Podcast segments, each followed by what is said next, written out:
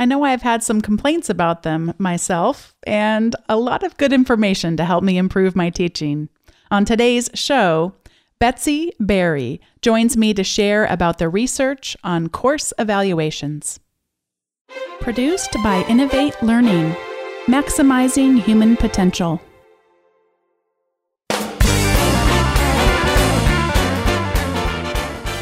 Welcome to this episode of Teaching in Higher Ed.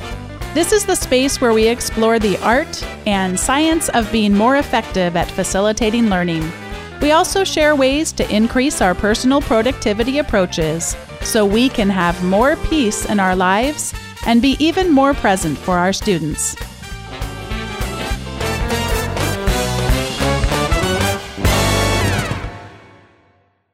Today, I welcome to the show Betsy Barre, Elizabeth Barre, and I'm excited to share a little bit about her background and to have this conversation with her about course evaluations. She received her PhD in religious ethics from Florida State University, and after that, she began her postdoctoral fellowship program that was designed to introduce recent graduates to the challenges and rewards of teaching undergraduates in the context of a residential liberal arts college. Since then, she has had extensive experience teaching in higher ed, and today she works as the assistant director of Rice's Center for Teaching Excellence. And we've had a couple of people from that department be on the show in the past. I'm so grateful for their contributions and for them introducing me to Betsy.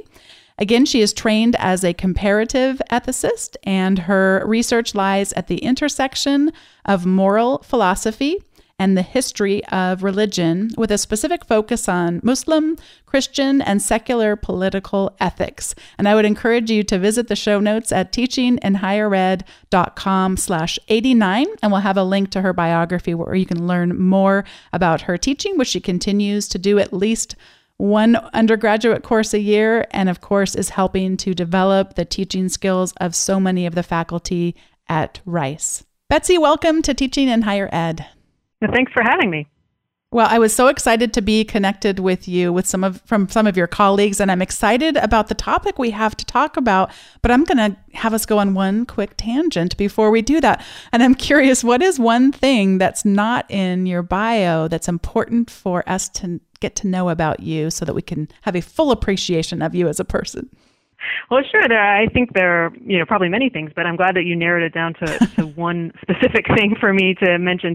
And I guess one personal thing that is particularly relevant to, to the conversation today is that my husband is also an academic and he is here at Rice and he's in the political science department, but he's a methodologist. So he is an expert on sort of quantitative social science and research design.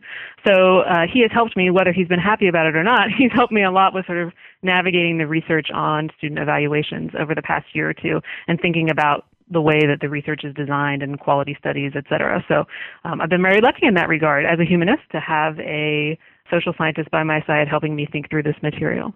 And does that show up in dinner conversations, like my husband and I, when we can talk about teaching? Definitely, yeah. Again, I don't know. I mean, I think there was a point. I think you know, probably a four or five weeks into my research on this topic, where he was just like, "You just need to take a statistics class." Like, we can't sort of work through this through uh, dinner table conversations. But for sure, yep, we definitely would talk about it often. Or even today, I was sending him some questions about some of the things I've been reading that have recently been published.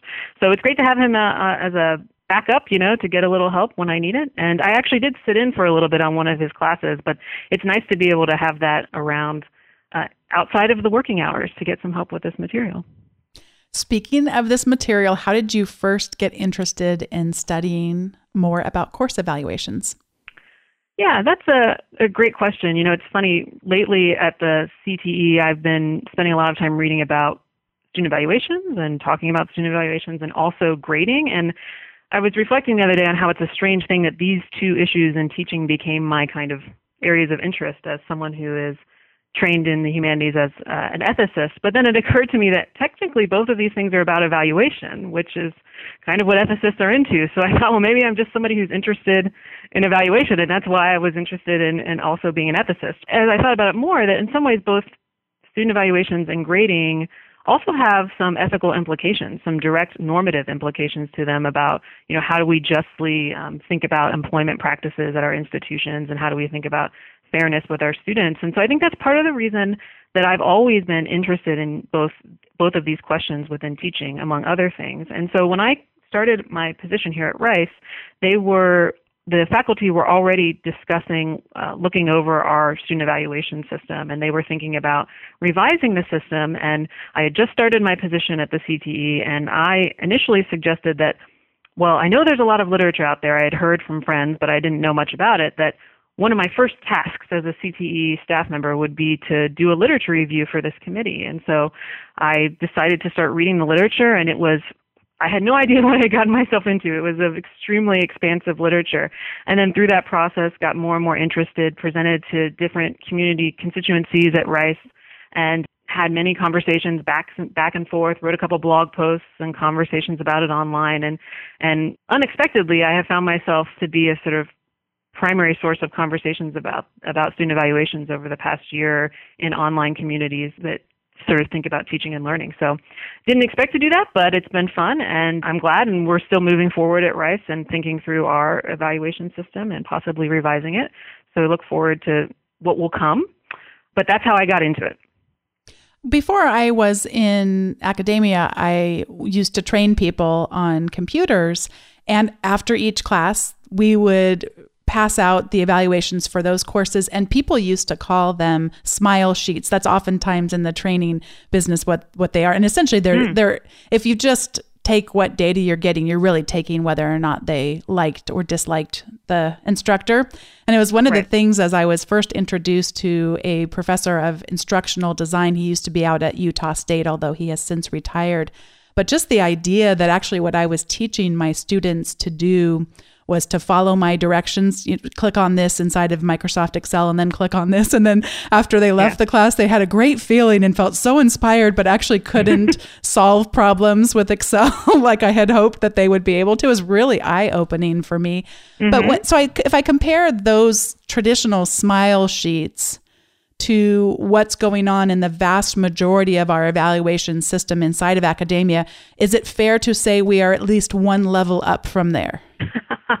well, it's unclear. I mean, and one of the first things that I think is important to talk about when you talk about the research on student evaluations is that when we talk about it in the research literature or even on blogs, et cetera, we often assume as uh, that the idea of a student evaluation is universal, that student evaluation is the same across different campuses and different institutions. And that's one of the things that's most striking when you get into the literature is that most schools have a variety of different forms, different processes, different goals, and so it's really actually very hard to make any sort of definitive statement, generalized statement about whether student evaluations are one step above the smiley the smile form or not. Some may be and some may not be, depending on uh, how your institution implements student evaluations. You know, when I first started teaching, I've been teaching now for about 10 years, I sort of came into this kind of suspicious about student evaluations, in part because uh, generally, for whatever reason, I've always been pretty good at get, getting students to like me.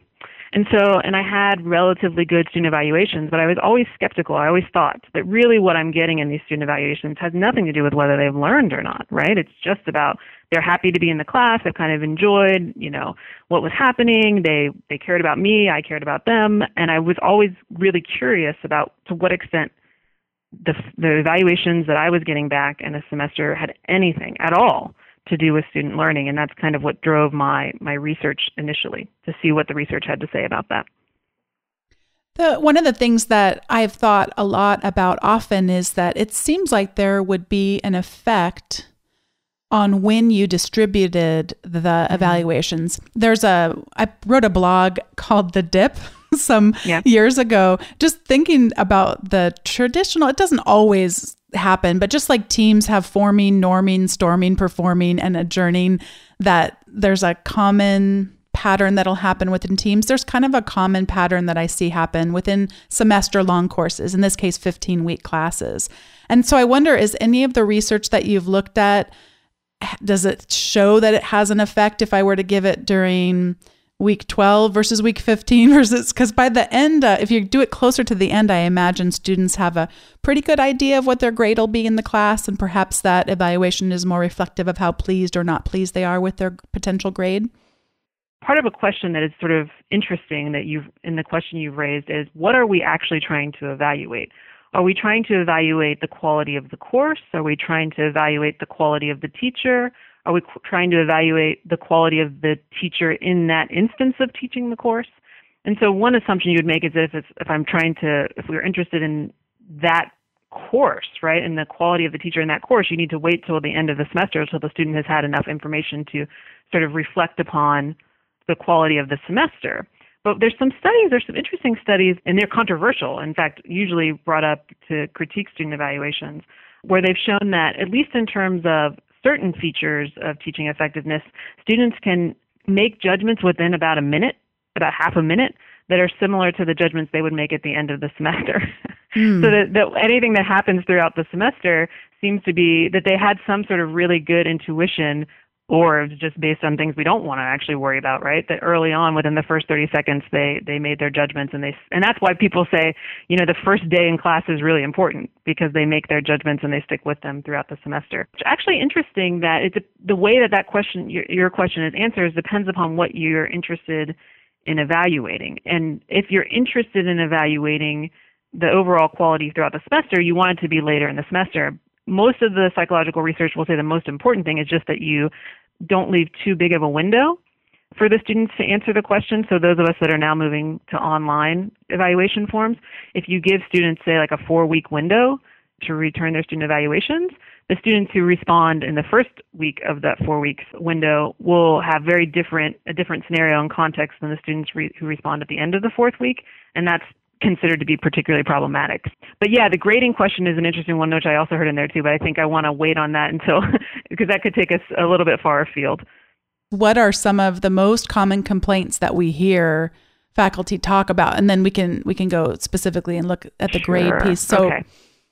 one of the biggest complaints that faculty have about student evaluations is that it's not a reflection of teaching effectiveness. So we'll start there, that it's actually not a reflection of teaching effectiveness. Now, part of the problem there is, well, what do we mean by teaching effectiveness? And so some will say, well, it should at very least, whatever we mean by teaching effectiveness, should be a marker of learning, of whether the students have learned or not. And it's not clear that student evaluations are a reflection of learning. Faculty think that they might be a reflection of other things, whether that be whether the students like you, whether that be that they're getting good grades, the course is easy, etc. So that's one primary concern that faculty have is that it's it doesn't seem to be a reflection of student learning. But there's also a more subtle point that some faculty are also concerned that just because a student doesn't learn does not necessarily mean that you are uh, an effective instructor. And so there's also a larger philosophical debate about how we define teaching effectiveness. Is it tied to whether the students are learning completely or is it tied to the actual types of methods that I'm using in class and my knowledge of the subject material, how much time I put into it, my organization, my preparation, etc. Because there could be many other reasons why students aren't learning because they're not studying, they're not coming to class, etc. And so where does the teacher's responsibility come into play a role there? I'm curious about the two examples that you brought up, the whether they like you or not does any of the research show that we actually are able to learn from people that we like that we that that that, that is a factor in our ability to learn in a class or does that not show up I'm not so sure there's been a lot of research to look at the correlations between whether students like you and the correlations between whether you're doing well in student evaluations. But one theory of why there might be a correlation between high student evaluations and, and learning is that, well, if students are happy in a class, they're more likely to be motivated to come to the class, to participate. They're going to be more engaged. They're going to be more interested, and so they will learn more. So it's certainly the case that that there's not a problem with suggesting that students liking a class is something we should strive to achieve, but that is not the same thing as learning, right? And it's important for us to all remember that as well, that just because the students like a class doesn't mean they're necessarily learning. So it works one way, but not, not the other way. So we can all say that it has the potential to improve learning but just because you like it doesn't mean that you're learning as much as we would want you to. And then what about with the case of the course being easy? Does that show up to have higher or lower course evaluations when the course is perceived as having been easy? that was one of the most surprising things in the research literature is that it actually turns out that the harder the course is, the higher the evaluations you get. and this is where there's a tr- there's a difference between grades, right, and also you know and how well they perform versus the challenge that they have in the class and how much they feel like the workload is. Every school has a different form, but your form may actually have separate questions for workload mm-hmm. versus grade your expected grade right or yep. challenge and so if you have a workload question it turns out that the more work you give your students the higher your evaluations will be there's some forms that actually split out whether it was they call the work as valuable work or busy work and if you split it up along those lines some if students think the work is valuable if they think all the homework they're doing and the work they're doing for your class is something that's helping them learn you can go all the way up to 20 extra hours a week outside of class and students will still be giving you higher evaluations. Eventually, there's a drop off point, right? As you might imagine, if we're expecting 30 to 40 hours a week uh, for our students to work on their class. But that was really shocking to me. That actually works in the opposite direction. That the less work you give, the lower your evaluations will be. And then there's an interesting interaction with with grades as well. Well, why don't you talk about that a little bit then? How grades come into play with course sure. So we do know that the research does show that the grades you get are correlated with student evaluations on average across a section of a course. And so one obvious thought about that correlation is that, well, that's a sign that there is this relationship. This is what we call the leniency hypothesis in, in the literature, where faculty are giving you a good grade so that they'll get good evaluations, and you're giving students are giving good evaluations so that they'll get a good grade. So that's one interpretation of the relationship But what a lot of the psychologists who've done work on measurement have said is there's a couple other interpretations as well. And one could be that actually you want grades and student evaluations to be correlated if you believe student evaluations are a measure of learning. And that's because if students are learning, they presumably will get higher grades. And so if it were the case that student evaluations reflect learning and they aren't changing with grades, so if you have a class where a bunch of students are getting A's, because they all learned, you want the evaluations to be higher there. So some psychologists have said the fact that they're correlated, and at a small level, by the way, incidentally, they're correlated, the correlation is relatively small. The fact that there's a modest correlation is actually something that proves their validity rather than that there's a bias. And then a third hypothesis, which I think is really interesting, is that they actually, the correlation between grades and student evaluations are actually tied to a third factor, prior characteristics. So we know, for instance, that if students come into your class with a prior interest in your course material, if they are particularly motivated students, that you will get higher evaluations, that that is a bias in student evaluations. And we also know that that will affect grades. And so some people suggest that it's that third thing, the prior characteristics of your students, that are leading to the correlation between grades and student evaluations. And what most people say is that it's really probably all three of these things working together that explain the correlation, but most likely leniency is the one that can be ruled out. So just because there's a correlation, if you if you've done studies at your institution and have seen that there's a correlation between grades and student evaluations, it doesn't necessarily mean that the leniency hypothesis is correct because there could be other interpretations of that correlation as well.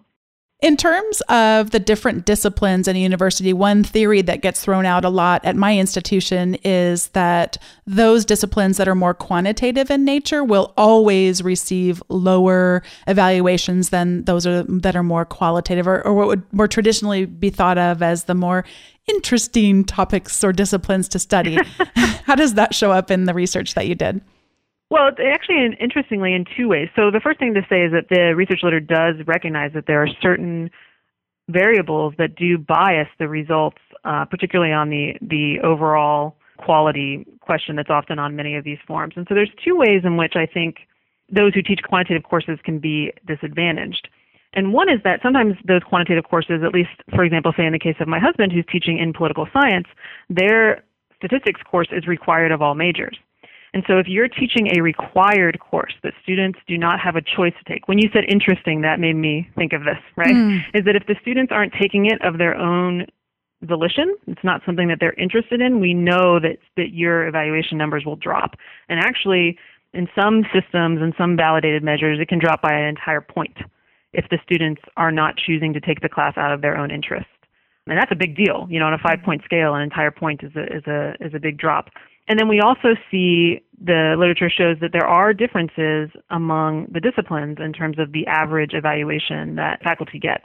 Now, how you interpret that is it's basically impossible for us to know what's causing that. I mean, you could make the joke and say, well, just, you know, humanities faculty are just better, right? I mean, that's what, you know, I would often I was about with to my, make that joke. my colleagues about that. But obviously that seems kind of silly, but the problem is that there's no way we can actually test for that because there's no way you can do these controlled random assignment across a philosophy class compared to a chemistry class because they're different exams and different Mm-hmm. assessments.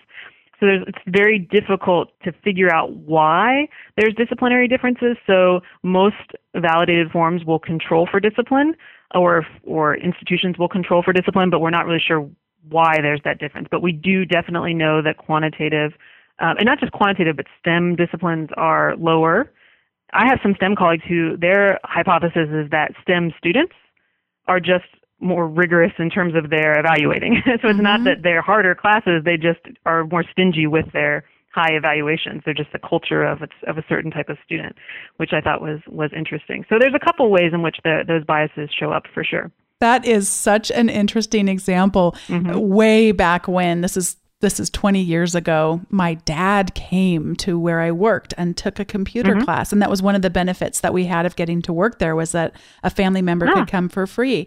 And I went in to see him after the class was over and he had his evaluation sitting there and he had given the instructor all nines and in in that industry, I I mean that you pretty much would just get straight tens if you were good at what you did. I mean, Yeah. I would have evaluations for an entire month that were 9.98 and and I was not Yeah. unique in that industry. We really it was all about, you know, pleasing the customers, giving them great education and all that. And I was like, "Dad, you can't put that in the box." And, and he had said because he has that very much that engineering type of Yeah. person. He said, "Well, they were great. They were wonderful, but there's always room for improvement." Right. and a nine is good, right? A ten point scale, a nine mm-hmm. is good. So, so I, I mean, I, it is kind of interesting. And actually, some of the faculty joke too that because it's also the case that grade grade distributions are different in STEM as well, and so it's kind of like if they're getting graded where they use the full distribution. If the, the STEM students are, they're also more likely to grade their faculty using the full distribution. Mm-hmm. Whereas, you know, in the humanities, that may there's more compression. So who knows? I mean, we there's not a lot of literature to explain that difference, but it's certainly there is a difference that seems to show up for sure. And one thing it's worth noting too is there's a lot of research about the different questions that show up on student evaluation forms. So most of the stuff I'm discussing right now are all about that overall question. Overall, this instructor was effective in this class. The detailed questions about did they show up to class, did they have knowledge of the subject matter, you know, were they enthusiastic? Those ones are much more messy and fuzzy in terms of these questions about bias. So most of the research literature really focuses on that question of overall effectiveness, which is worth keeping in mind at your own institution. Has that shaped at all your thinking? Because I know you said you're just thinking about where you're headed at Rice, but has it shaped it to be thinking, gosh, maybe it's not even worth asking those kinds of questions if they don't necessarily tell us that much information, or is that at all? Yeah, that's a really good question. And I think that a lot depends on why you're using these instruments on your campus. What are you trying to actually measure with these instruments? And so, you know, on the one hand, as I sort of mentioned earlier, you could be primarily focused on interpreting teaching effectiveness as whether the students have learned, right? And if that's your primary focus, whether the students have learned, of course, the best measure of whether they've learned is direct measurement of learning through some sort of standardized assessment. But we don't do that in higher ed for interesting reasons. so if that's not a measure we're going to use, then we want to know whether students have learned. One of the best things to do is to ask them whether they've learned. And so part of the movement in student evaluations now is to focus on questions about learning rather than questions about what the faculty members are doing. Because at the end of the day, if you faculty can do very different things, but as long as the students are learning, that's what we care about. And so at Rice, we've been talking a lot about thinking about these questions, so removing some of those method questions and focusing more on what are the goals of your class? And have the students asking the students themselves have you achieved the goals that the professor set out in the class? So so the faculty have some control over sort of setting the learning outcomes. And i know that stanford has moved to a system like this as well where the primary focus of the student evaluation is on learning outcomes and their student evaluation of whether they've achieved those outcomes.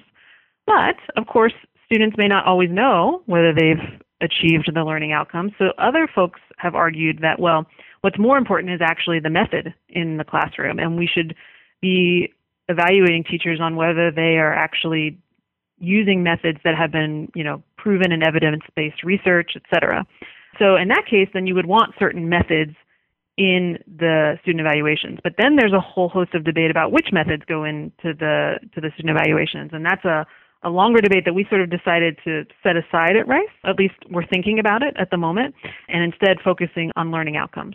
I imagine that would be so tough because one professor might call it problem based learning, but their version right. of problem based learning doesn't look anything like their next door neighbor's right. version of problem based learning, even if we're using the same name yeah, to describe even, a even, method. Even things like, what's really funny, there's oftentimes on a lot of institutions questions like, did they return assignments on time? Mm. Right? Or did they show up to class prepared?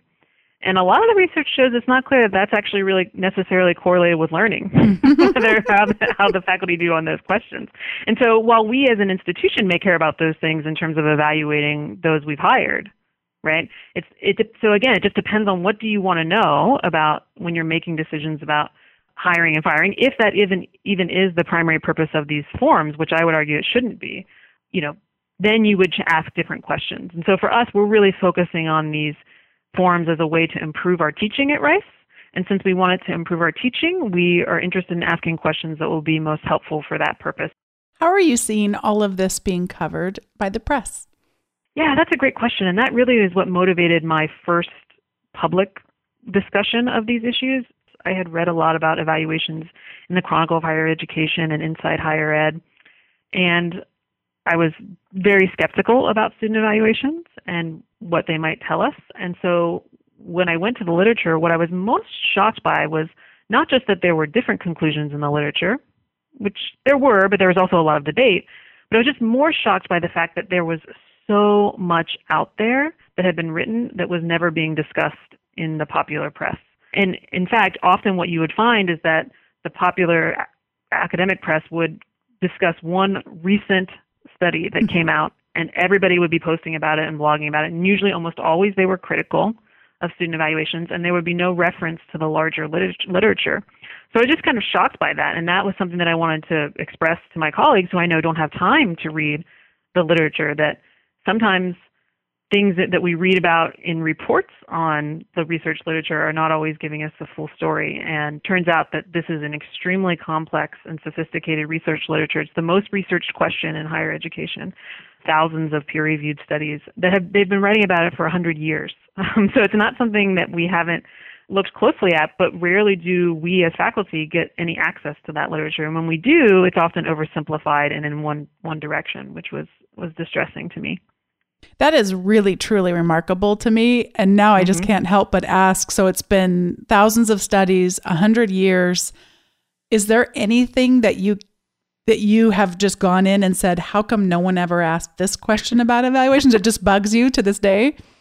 Oh, that's a really interesting question. I mean, there are many things that were really i mean even just the example of the grading relationships the different way you know i know that a lot of schools will well, we're very faculty are very concerned about grading, and so they're interested in whether there's a correlation between grading and student evaluations, but no one ever bothers to think about other possible causal relationships that might lead to that correlation. Mm. And so many things like that that the literature will highlight. But I also think just as a non-statistician, it was very helpful for me as a non-social scientist, not even just statistician, as a non-social scientist, to understand what it means for stu- for a student evaluation instrument to be valid, and it doesn't mean that it's a perfect measurement. Um, and mm-hmm. that, to understand that correlations of 0.5 are really strong in the social sciences, but that that doesn't mean that if I get a score of a 4.4 and my colleague gets a score of a 4.2 that I'm necessarily a better teacher than them or that the measure the measure can still be valid and it could still be wrong in one instance right in terms of ranking faculty and that was really powerful and important for me to think about as well in terms of how these instruments get used by administrators what is some of the emerging research that's coming having to do with gender yeah, there was so in January, which is why this is good timing. In January, there was a recent piece that was published, um, and many of the again popular press sort of latched onto it and, and, and began discussing it that actually looked at two prior studies on gender as a possible bias uh, in student evaluations and re-analyzed with more sophisticated statistical measures that data. And one thing that's really interesting about gender, even before that study came out, is that there have been attempts to look at systematic gender bias in student evaluations. And there have been experiments where they bring, bring students into the lab and they manipulate it that way. There have been observational studies. And the results have been all over the map. Even in as early as 1993, there had been meta analyses done on gender as a bias, which was surprising to me. And sometimes in the studies, you'll find that, that actually men get higher scores, and other studies, women get higher scores. And even when you account for statistical significance, that was the case. And so early on, at least in 1993, there was a sense that, you know, there wasn't any clear evidence about gender being uh, a bias in student evaluations. But one of the things they noted is that all of those studies were just correlational studies. So if it were the case, hypothetically, again, like humanities professors, that women were better professors, we just were, right? If it were the case that we were better teachers, then we should not be getting the same scores as men. We should be getting higher scores. And so a, a bias can still exist even if we're getting the same score as men. So there have been calls for studies that look at differential validity. So we would want to do validity studies to see if like the teachers who are actually better by comparing to test scores, et cetera, would get lower scores because simply because they're a woman. And the recent this recent study that came out um, by Phil Stark at Berkeley, who's looking at some studies at some data from France and then some data from online courses in the US are really exciting in terms of their research design, but there are still some questions I have about the research design as well.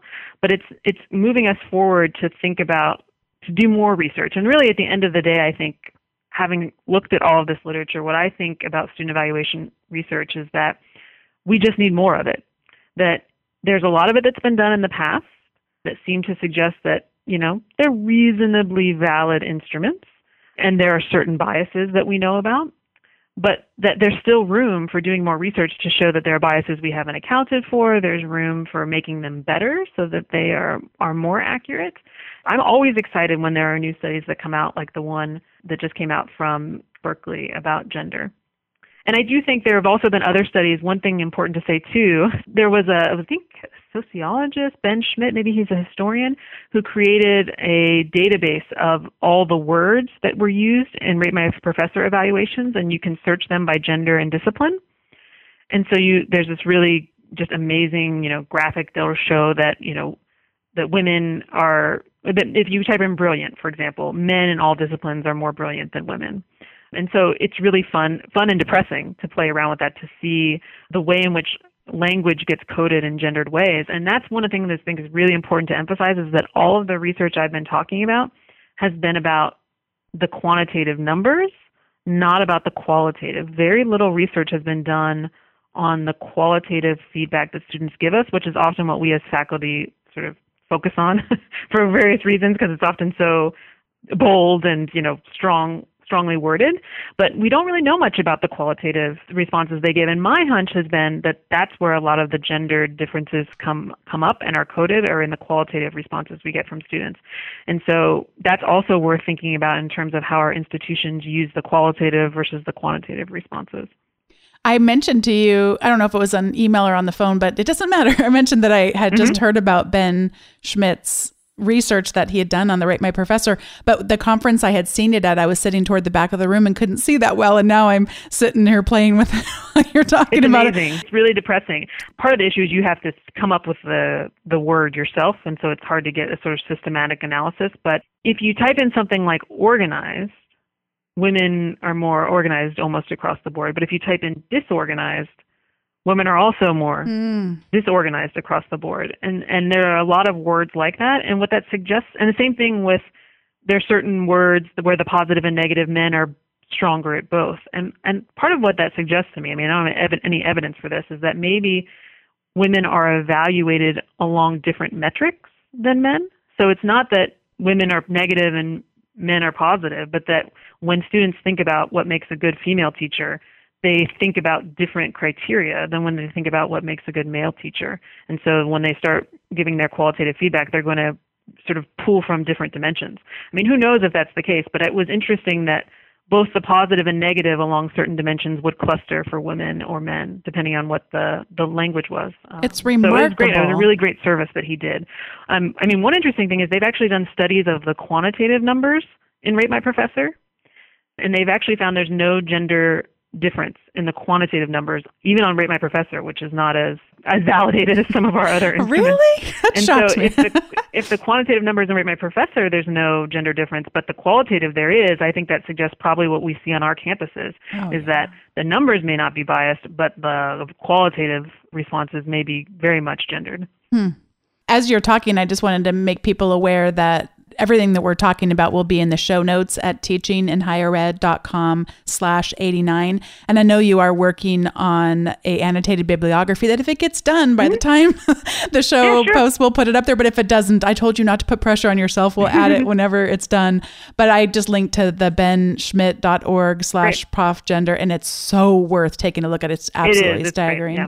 well before we move to the recommendation segment of the show i want us to get practical for a minute because as we're listening listening and hearing about all the research that you've done on evaluations, how do we bring it home and actually, as institutions and as individual faculty members, actually use the data? Yeah, I think it's really important for me to emphasize because we kind of got into the weeds of the research that even if student evaluations, even if there's a scientific question of whether these measurements are valid or can be valid if you get use a good enough form, even if the measurement is valid. It's not a perfect measurement, and it's definitely not direct measurement of student learning. And even if it were, there are other things that we may want to take into consideration when thinking about whether we keep teachers on board. And so, one of the things that I think almost anyone who writes about student evaluations in higher ed research will say is that we need multiple measures multiple pieces of information if you're using it for promotion and tenure decisions on campus. So I strongly am an advocate for not just student evaluations, but also portfolios, observations, you know, perhaps even if, if possible, some way of getting some sort of standard assessment into the mix as well of whether your students are learning. So that's if you use it for the summative purposes, which on many of our campuses, that's the reality that these will be part of our summative evaluation. But if that's true, I think we all need to advocate for other pieces of information to come in because even even the strongest advocates of the validity for the validity of student evaluations will still say they are not perfect measures and they need to be used with care and they also need to be used alongside other measures of teaching effectiveness. But then I think, for my sake, what I'm most interested in, and I think faculty at Rice are most interested in, is the formative use of, of student evaluations to help us improve our teaching and to help us get a sense of, of whether the things we're doing in the classroom are working or not. And then again, they're not perfect measures for that either. But I think that more than anyone else in our classrooms, you know, we can have people come and observe us. We can have people look over our syllabi, but our students are there every day with us and if we want to know whether students are learning, there's no better way to know than to ask them whether they're learning, right? I mean, we, we can do it in a variety of ways, but getting as much feedback from our students about what's working and what's not working and whether they feel like they're learning is, I think, crucial first step for us improving our teaching in a formative way. I mentioned to you that I hadn't figured out what my recommendation was going to be before mm-hmm. we started the show, but I, I, think I may have just figured it out at the very last okay. thing that you said. My recommendation is going to be that we also think carefully about how we present the evaluations. I know uh, that. Yes, yes, absolutely. Especially because for so many of the students, I think that at least in my institution, they've expressed that they feel like they don't really matter. And I've, yep. so I always try to take time aside that, that first of all, I want them to know that I really care about what they think. And I explain that you're going to fill out these evaluations and I won't get them for a while, but that I always read them and I blog about that the changes I want to make based on the feedback. It's something I'm trying to do a lot more of is to blog about the course evaluations I receive and yeah, mm-hmm. the improvements I'm trying to make. So I try to be transparent in that way. But then also as an institution, that it might feel like if you have been trying to express that this person may have a better career option than teaching, that there's a gap between when that feedback happens and when a decision of potentially changing mm. that person out might happen. And they don't always understand about things like tenure or about even what an adjunct professor is. And all, I mean, all of these things right. that are, are new to them. I don't want to spend too much time because it does come at a time in this semester when they're pretty overwhelmed. But I do like to set that aside and also make sure I never make any jokes about the evaluations or I never I mean, th- that sarcasm has no place in that particular conversation. And then I'm doing all the professional things of leaving the room and explaining to them that I won't see the evaluations till they're done. And I've done it a million times and I'll do it a million more times. And I just, that would be my advice is just to really think carefully about how those are administered. Yeah. And so you ready for my recommendation? I am ready. I'm excited. Okay. So I think, you know, unfortunately, unless you're on a committee or you're you're heavy in sort of you're involved in faculty senate at your institution, you may not have a huge faculty may not have a huge role to play in shaping what your evaluation form looks like and what the process is. And so one of the things that if so if you happen to have a form that you don't you don't think works for you or it's just not very helpful in terms of getting you the information that you want, I, I would strongly recommend, and actually the research literature supports this, designing your own instrument and distributing it yourself especially at the mid semester point when you still have time to make changes in your course. And so this allows you to do two things. One is to get feedback and respond, and students actually, the research shows that your end of semester evaluations will go up even just giving the mid semester evaluation at the mid semester point. You don't even have to change anything. Just giving it mm-hmm. shows that you are ca- that you care. But of course, if you respond and change things, then students are even more, um, you know, are are happier, and also I think probably are likely to learn more if you if you respond to their needs in that way. But it also allows you to design a form that shows your communicates to your students that you take their feedback seriously and to ask the questions you really want to know specifically about your course, about your discipline, about the moves that you've made pedagogically. And I've done this for a number of years and it's been extremely helpful and it's something that we try to encourage at our center for all of our faculty to do. And if you have a teaching center on your campus, they're likely to offer mid-semester course reviews where they'll come in and watch you or talk with your students. And so I would definitely take advantage of that. Um, as students tend to immediately recognize that this is more serious in some ways than the end of the semester evaluation, or they think it is, right? They think it's more serious. And so you often get more substantive feedback at the mid semester point. I also want to just encourage people. I mentioned the show notes earlier, but that I'm going to have a link to some of the blogs that you've written about Great, student yeah. Mm-hmm. evaluations. Mm-hmm. And then also, you have a wonderful screencast that you, I think it was designed specifically for Rice, but certainly would be applicable right. to all of us that goes through yeah. your research as well. And anything else that you email me after the fact that you think, yeah. hey, send, stick this up I think it would too. be helpful, yeah, especially because some of the things I was talking about today, it's nice to have some visuals with. So uh, having that screencast, if you're curious, will, will be helpful. Yeah, it's really good. I'd, I'd recommend it too. I just added a second recommendation. So check out the show notes. They're at teachinginhighered.com slash 89. And Betsy, I just want to thank you so much for investing your time in the teaching in higher ed community and just for sharing with us today about evaluations. Absolutely. Thank you for having me on. I'm so glad that Betsy was able to join me to have such an interesting conversation about course evaluations. And if you would like to receive the show notes with all of the links of the things that we talked about during the show, you can have them show up to your inbox every single week by going to teaching in higher ed com slash subscribe. And when you do that, you'll also receive a copy of the educational technology guide with 19 essential tools for helping you use technology to facilitate learning and also in your personal productivity. After I'm done interviewing each of the guests, I ask them who would they recommend be on the show or what topics would they recommend that we talk about. And I'd like to, as always, extend that invitation out to you. Is there someone you think should be on the show that we haven't had on before or we have had on before and you want to hear more from them? Please feel free to make suggestions and give any other feedback about the podcast at teachinginhighered.com slash feedback.